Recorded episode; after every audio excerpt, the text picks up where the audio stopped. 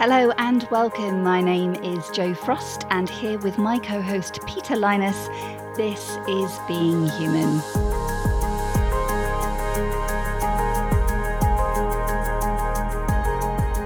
Today, we are absolutely delighted to welcome back Karen Swallow Prior. You are Professor of English Literature, author, speaker, social commentator, notorious KSP on Twitter.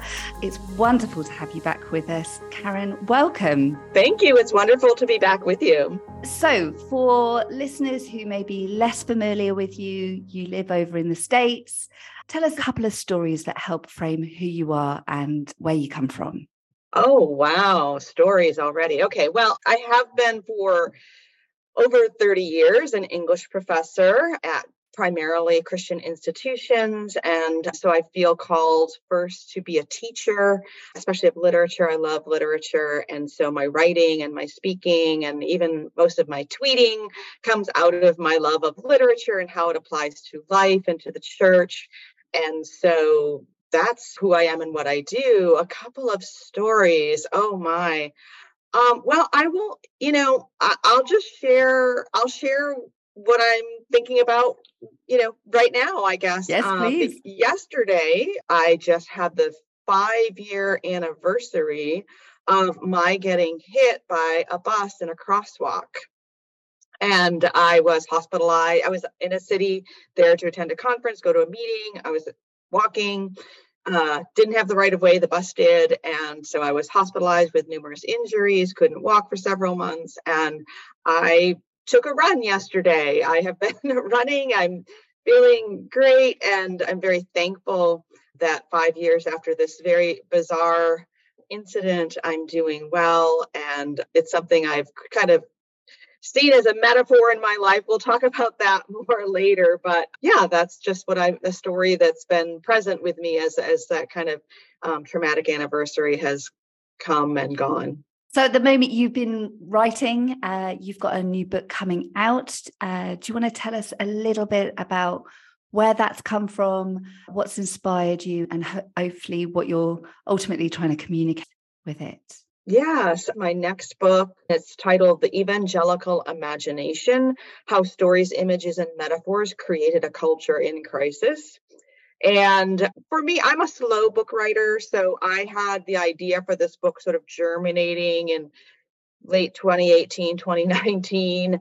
And it just takes me a while to write a book with all the other things that I do. And the genesis of it really came from my teaching. I teach British literature primarily, and especially the literature of the 18th and 19th century. I love your country. um, and one of the periods I end up teaching a lot is Victorian literature and teaching in evangelical environments to students who have primarily grown up in evangelical culture and subculture we would go through this literature, study the period and its values like family and morality and hard work and progress and social improvement. We would study these things, and my students would sometimes see that this the same values of the Victorian age were the ones that they grew up with. And in particular, there are several of them, but in particular would be the Victorian attitudes toward sexual purity for women. and we would study literature that exposed that the hypocrisy of the double standard or elevated women to a pedestal even talk in the book about the angel in the house which was a powerful mm-hmm. metaphor of the time so essentially i just started to think you know there's so much of evangelical culture that is more victorian than it is biblical. And that you know that is the center of the book and it just sort of unfolded and spread out and got bigger from there. Now i'm going to try and jump in if people i'm at a store cover i've been banished to a store cover to get a better sound quality. So i'm hovering there but i'm really interested in what you're saying about evangelical is possibly the first word that people immediately have a thing about. So we already probably have a, a UK versus US understanding. But when you use that term and, and in your book, I suppose I'm curious as to what what you think that means and how much that's already fitted in with US mm. culture around that. Yeah, no, I'm so glad you asked that question. And I actually do spend a considerable amount of time in the beginning of the book talking about that term because obviously it's a term that means different things in different places around the world, but it even means different things in different places in America too. So it's a very contested term and has become contested and controversial primarily in America because of the last couple of presidential elections where the term began being used as a kind of a polling category or a survey data label. And it, so a lot of people are disavowing the term or they use the term and they aren't really evangelical in a historical sense. And so I understand that it's a term that is um, troublesome for some.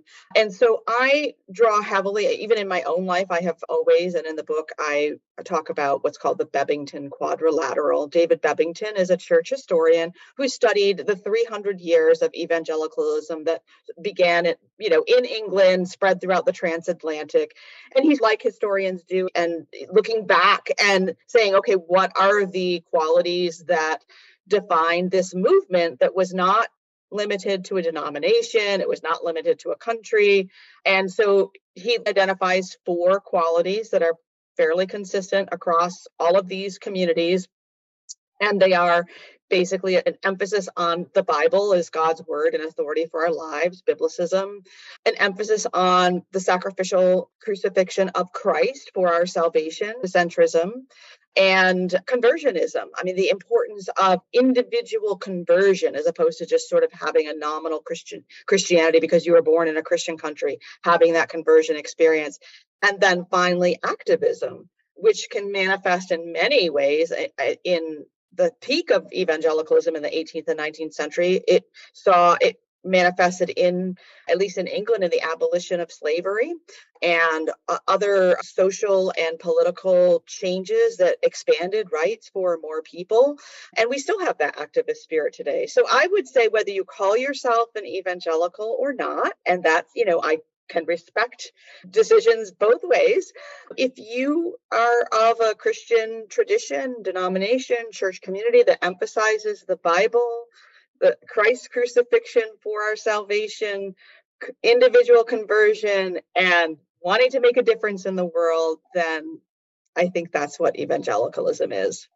I think, I th- and I think it's that activism question mm. insight that is probably bubbling underneath so many of these conversations that we seem to be involved in this cultural conversation, bringing our faith and who Jesus is and who he's calling us to be into the public spaces. Mm-hmm.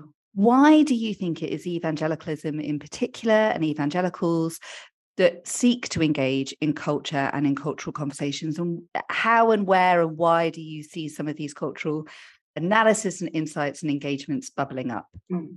Oh, I just love that question. And I don't think I've been asked that question before. And I think it's really important just to, you know, so that people know who I am and where I'm coming from and to be completely transparent. I'm a born activist. My strongest spiritual gift is prophecy. I think that's a kind of activism, just kind of truth telling.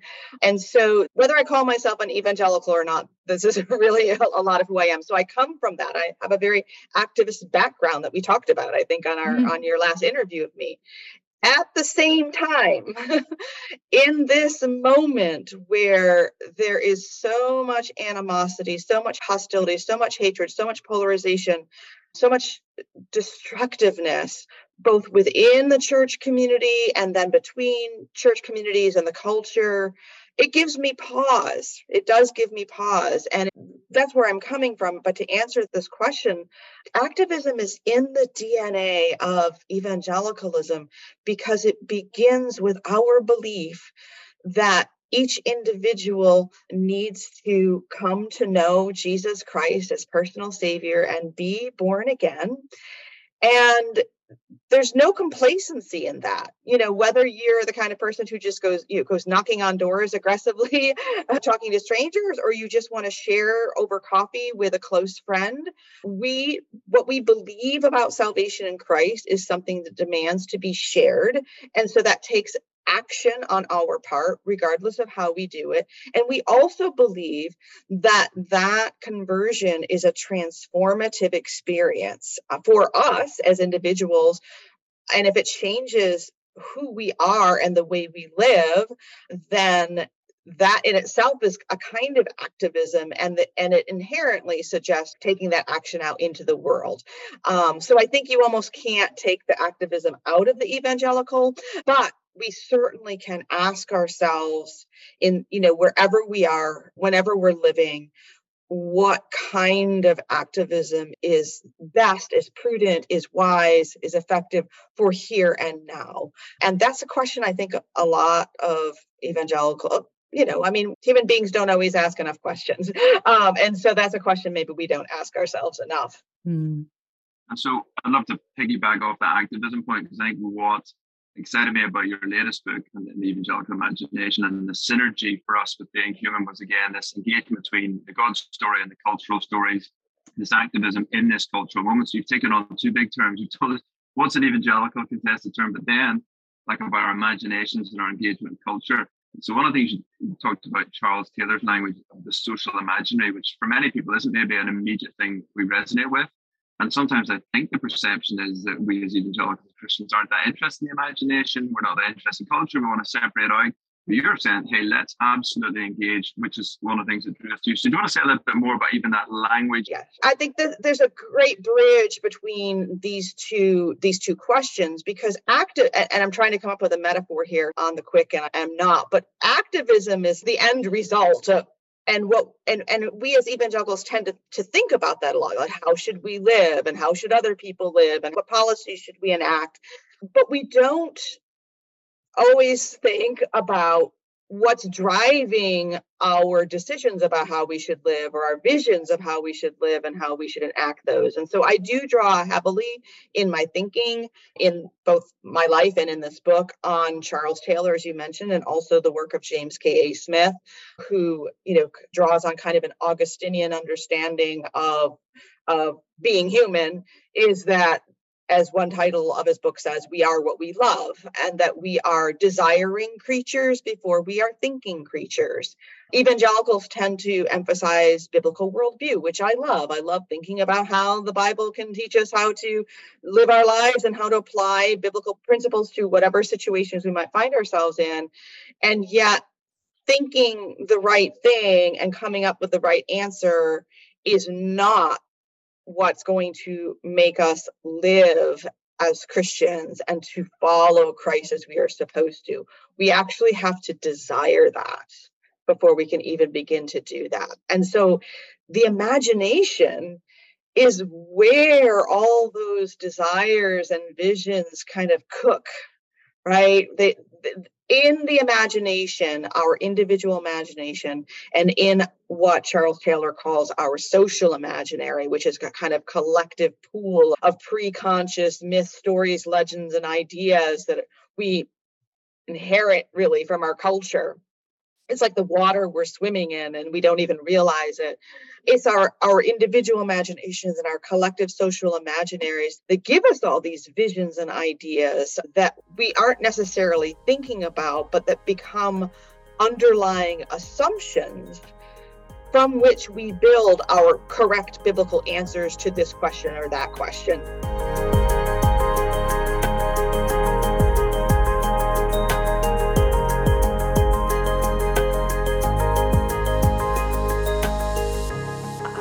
That's really fascinating. And I think that whole question around the collective imagination. And I, I, must admit, when people first started talking about this, I was like, is this a make believe? Is this a pretend idea? And it's blatantly not that, it's that kind of mental narrative and structure. And actually, what I found really interesting is in the introduction to your new book, you talk about the house and the mm. structure and the joists and the scaffolding of our understanding our worldview and our engagement. And we use a very similar metaphor. We are talking about the foundations on which our house and our society and our culture live. And we talk about subsidence that cracks those foundational uh, faults that are causing our house to, to crumble and to fall. And you use almost exactly the same analogy.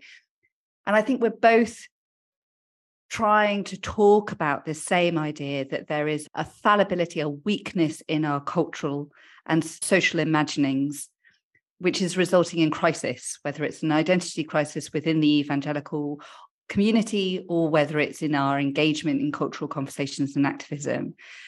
That's a long introduction to a question. What do you see as causing some of those cracks and some of those structural issues?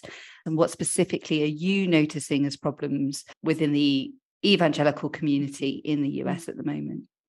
Yeah, you know, I have a front row seat having taught evangelical young people for several generations now to what they're experiencing and living. I mean, I, am living it too, but I grew up apart from, I grew up in a Christian home, but apart from really a, a culture of evangelicalism. Um, and but but because we live in a global world now i you know i think what's happening in america and uh, is also spreading around the world. We could point to many different cracks but i want to give some specific illustrations to talk about explain better what I'm talking about. So obviously we are facing crises of, of racism and sexism and abuse and misogyny and, and corruption of power and institutions that have wielded their power poorly or even abusively. And so those are kind of the big ones. But on a more personal individual level, what I see happening is, especially among I say young people, but they're now many of them in their 30s and 40s, they're leading the way. So much has been entangled with Christian teaching in the culture, the sub evangelical subculture that they grew up in. So, if, for example, and this is a common one, this is you know one, one that gets talked about a lot. If young people were taught that maintaining their sexual purity before marriage was the best way to make sure they had a happy, healthy marriage and family life and sex life. And that's what Christianity is, and that's what Christianity teaches. And they, you know, they obey that, they follow that, and then discover that that promise didn't hold, it wasn't true. Then, because they were taught this is Christianity, discovering that this thing that they were taught is not true gives them two choices either reject it all because they haven't separated it out or start to do that untangling and separation and say no well what does christianity and the bible really teach about our sexuality and these relationships? And you know is there some sort of reward quotient that, that exists or not? And so that's a very common example that i've seen. I've seen young people just either reject the faith often reject the faith because they can't do that disentangling. They think everything is a lie because one thing turned out to be not quite true or or worse. And so that's a crisis. That's a crisis for an individual and it's a crisis for a lot of people when they get together and start sharing these stories across the internet and start beginning to doubt the validity of everything that they've been taught. And so that's also an example that is part of the imagination. Sometimes we aren't even told things explicitly, but the way that we're told them, you know, when I was growing up, again, I don't remember anyone exactly saying this, but I got the idea as a young person growing up in the church that if I really loved the Lord, I would either become a pastor or a missionary. Hmm. And since I was a woman and Baptist, I wasn't going to be a pastor. Maybe I could be a pastor's wife but I had no desire to be a missionary. I had no desire. No, I, I, don't even, I, I don't like traveling. And I just kind of decided, well, I must not really love the Lord mm. because I don't want to be these things. And so I, it wasn't necessarily that someone sat down and told me that, but that was the message I received. And it formed my imagination of what the Christian life must be like, the good Christian life. And I couldn't see myself in it and so I just thought, well, I guess I'm just not a good Christian. And, you know, God's providence and grace and mercy showed you know, disabused me of that notion eventually, but it took a long time. And so I can imagine how much worse it is when it deals with things that are more extreme or more personal and more soul crushing. And so that's, you know, that's how the imagination can work in these things. I want to ask a question that I think is coming off that is in my mind. You talk about using the term like conversion and one of the things that really interests me, this line about how it can look so like self-help. So again, something of what we have taught people, essentially a self-help gospel. At some points, it's actually really hard to distinguish between conversion, radical encounter with Jesus, and kind of just help yourself. I'd love to hear you just say a little bit more about that, how we have confused Christian language, biblical language, but then and cultural language around that in ways that have sold people short. I think if I've understood you right, then I, I would agree. Yeah, yeah. So I have a whole chapter on conversion because conversion is a metaphor. Now it's a real thing too. Like all language is metaphorical. And this is something I think that, at least in my more conservative and even fundamentalist Christian circles, people are uncomfortable to thinking about or, or realizing so conversion is a real thing. It's a real event that happens in the life of a Christian to be a Christian. And yet it's also a metaphor. So it has all these layers and resonances. And we have like examples uh, uh in our art and culture and media of different kinds of conversions. And we're fascinated with the idea of conversion. We're fascinated with the idea of, of being kind of a before and after story you know even like weight loss programs will show you the before and after or muscle building programs before and after. We love dramatic befores and afters.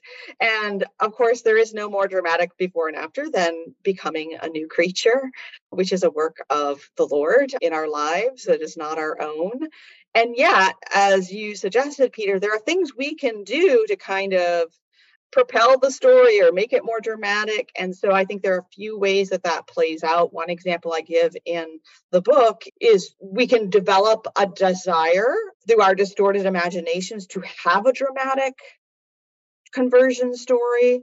And that can lead to those of us who don't have dramatic conversion stories feeling less than, or like our lives are, you know, are not as powerful a testimony, which is completely wrong. As someone I quote in the book says, no parent wants their child to have a dramatic conversion story, right?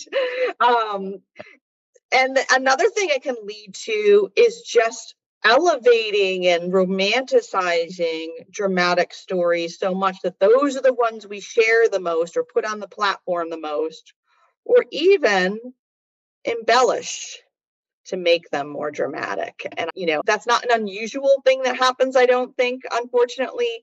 But I, it was certainly a hurtful experience in my life, as I share br- briefly in the book, to have someone who was exposed for having done that and that I didn't want to believe at first that, that he had done that. And of course, he's responsible for that. But at the same time, we have to think about the kind of culture we create that encourages that. We don't want to encourage it because it's just not a true thing. And then in a later chapter, I talk about the whole notion of improvement, which goes all the way back to early modern England and had originally to do with like improving lands and holdings, but became through the modern age and through a lot of historical factors, something that became part of individuals, like improving ourselves, improving our lives, which is great. I, I, am so glad that people can improve their lives and that I can improve my life. Yet we see it kind of funneling into modern and contemporary Christianity and particularly evangelicalism into this whole movement of self help. It's an entire industry, in fact. And at some point, we have to ask are we just trying to help ourselves? And are we not relying on the Lord? And are we not letting the Lord transform our?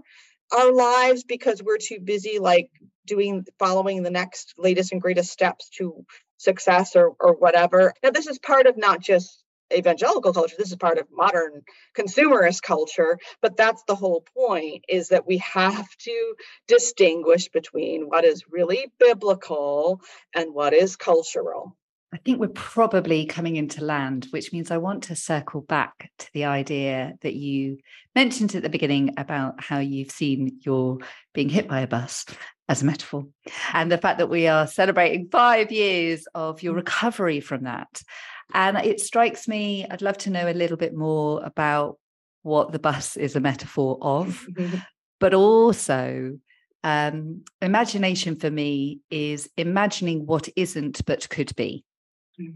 And we're talking about this idea of self improvement that we actually really long for what isn't, but what could be.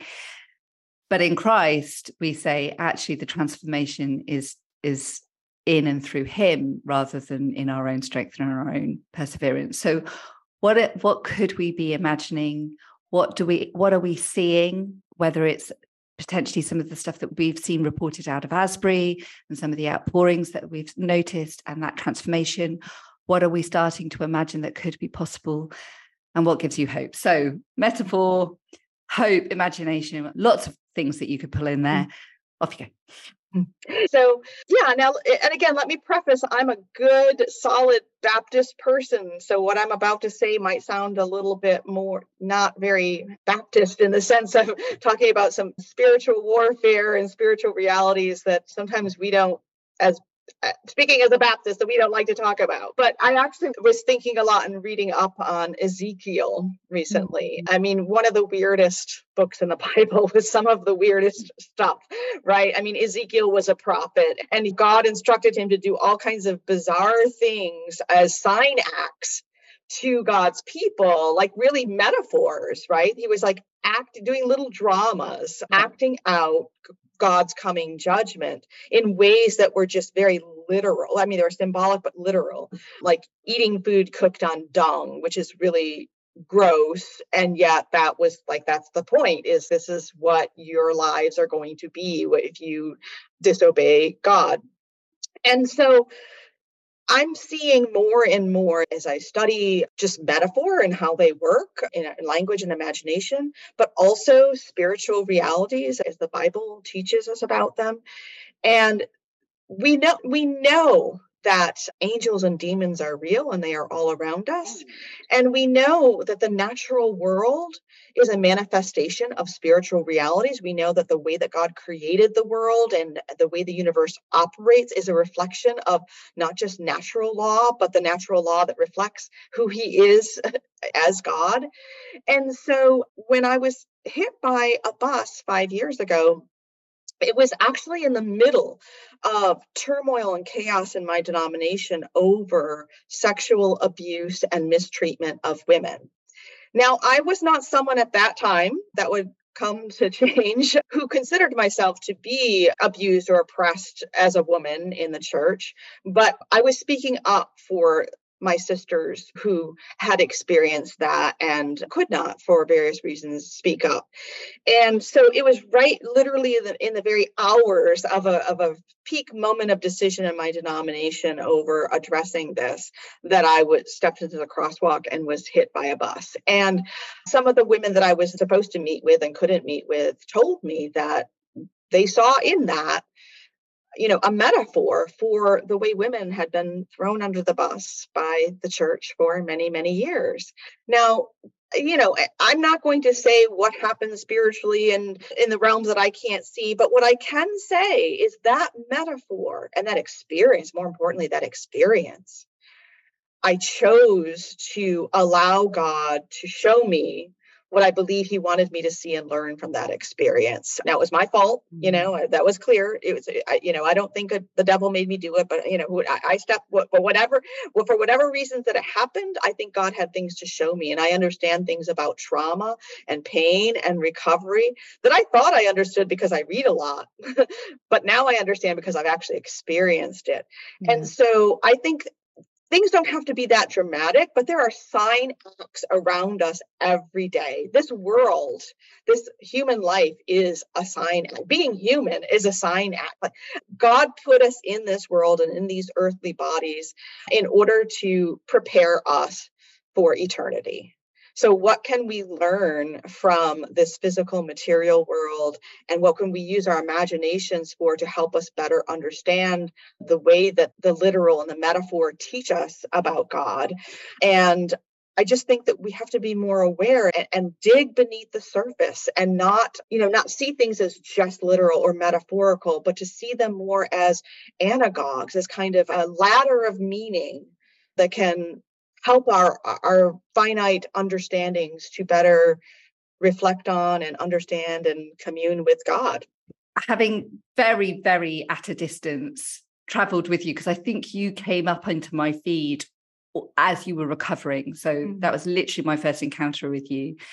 Um, but what I love about it is is the truth that you've drawn from it in recognizing that that women and people in our communities and in our churches are being thrown under the bus and that we need to do something about that as activists as people who care deeply about transformation and about hope and about the promise of jesus. We do not mm. tolerate that kind of injustice especially within the church. But equally that the bus didn't get the last word. That actually five years on there is recovery, there is new life, there is hope, there is transformation, there is restoration. And actually, people's trauma and the injustices that people have experienced don't need to be the end of somebody's story, that actually Jesus can and does redeem all things. And I think that's for me, even just seeing your tweet yesterday saying, five years on, I'm on a run, is the hope it does stretch my imagination and my belief that what we see today need not be our stories of tomorrow. And that is a really beautiful message. I can't improve on that. Thank you. Thank you.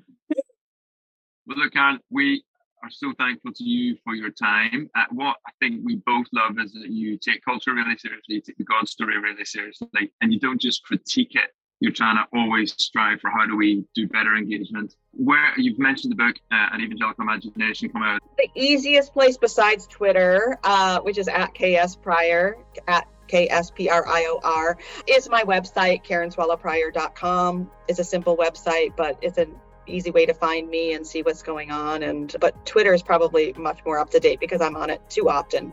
Thank you so much, Karen. And we reserve the right, if we can, to ask you back another time. But thank you so much for your time today. Thank you. So, thanks so much for listening to today's episode. We really hope that you've enjoyed it. If this is your first time to Being Human, don't forget to subscribe on your favourite platform for podcasts. You can find out more about us on beinghumanlens.com. You can follow us on Twitter or on Instagram. But until next time, take care and God bless.